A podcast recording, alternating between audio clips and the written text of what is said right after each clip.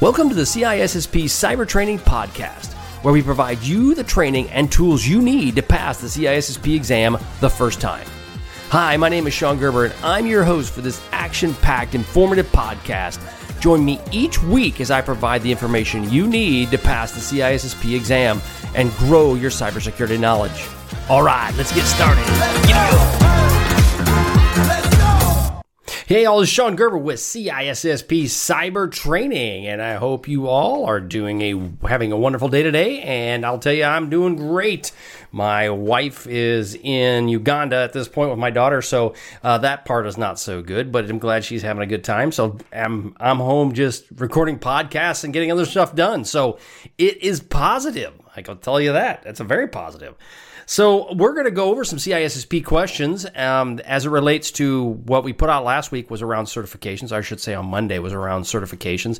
This is going to be focused on CISSP questions that are going to cover all eight domains uh, because that's something just kind of I'm, I just kind of did a reset. And since next week will be domain one, two, and three, and so forth, this is kind of a reset that's we've got for this week. So let's start off with question one. So question one is around domain one, security and risk management.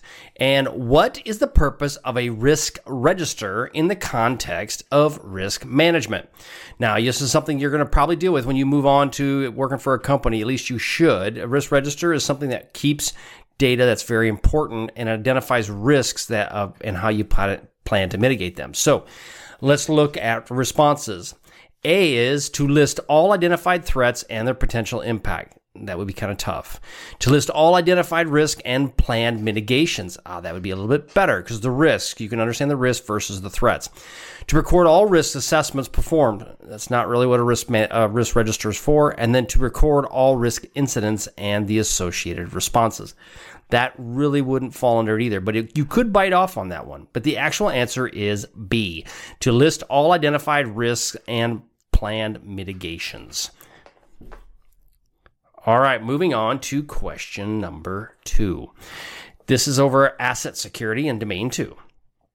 Data classification should be primarily should primarily be based on what? The software used to store the data, Okay, so it should the classification should be based on the software. I don't know if that sounds right. The sensitivity of the data, that's probably closer. The location of the data, not probably. And then the age of the data. Now, you may have very aged data that's classified, but at the end of it, it's your data classification all comes down to sensitivity of the data. Question three. This is domain three, and this is security architecture and engineering. So, what best describes a stateless firewall? Okay, so you're getting, you're going to need to know these things. When it comes to the CISSP, there is some technical aspects you're going to have to be aware of. You don't have to get into changing firewall rules sets per se, but you do need to understand how the firewalls work and what is a stateless firewall. Now, a stateless firewall is A, a firewall that does not maintain any information about the previous packets. B, a firewall that can only inspect incoming traffic. C, a firewall that does not require authentication. Or D, a firewall that has no active connections. Okay, so you might want to think about that one. So if it's incoming, if, if it can only inspect incoming traffic, that really isn't a very good firewall. A firewall that does not require authentication, you wouldn't want. So you could narrow it down to A and D, right? Well, the answer is A. It's a firewall that does not maintain any information about the previous packets. Question four this is domain four communications and network security. In asymmetric encryption, which key is used for decryption when the goal is confidentiality? Okay, so this is domain four, asymmetric encryption. So, which key is used for decryption when the goal is confidentiality? Which basically means you want to keep it confidential. A, public key of the sender. B, public key of the receiver. Okay, so those, but that's not really confidential because public keys you can keep out in the open, right? Private key of the sender or private key of the receiver. Now, again, you want to understand that the confidentiality is achieved by encrypting. That's what we want. Now, the only corresponding private key, again, that's the one you should have, is the one that's held by the recipient. So it should be D, the private key of the receiver. Question five Identity and access management.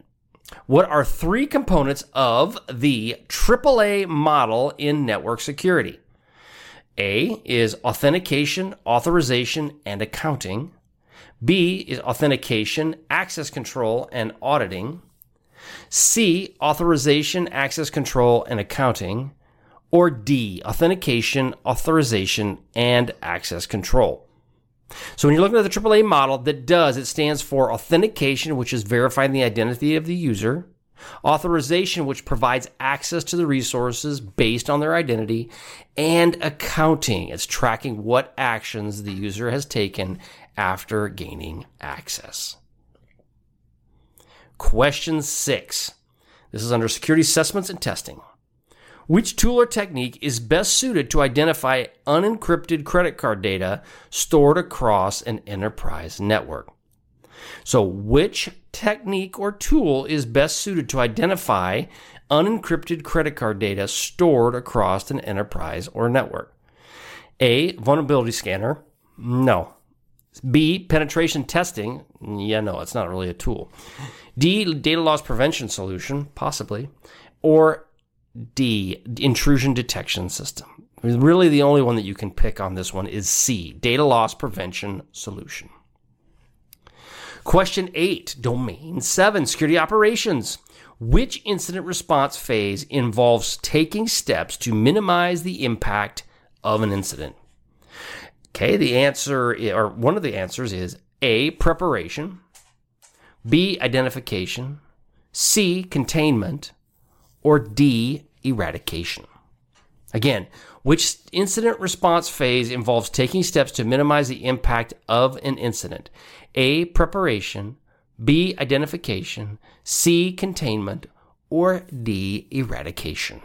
And the answer is C. It's containment. Again, this is a phase of the incident response process where steps are taken to limit the damage of the incident and prevent further harm. Question eight. This is domain eight software development and well, software development security. What is the primary security concern in a system which employs microservices architecture?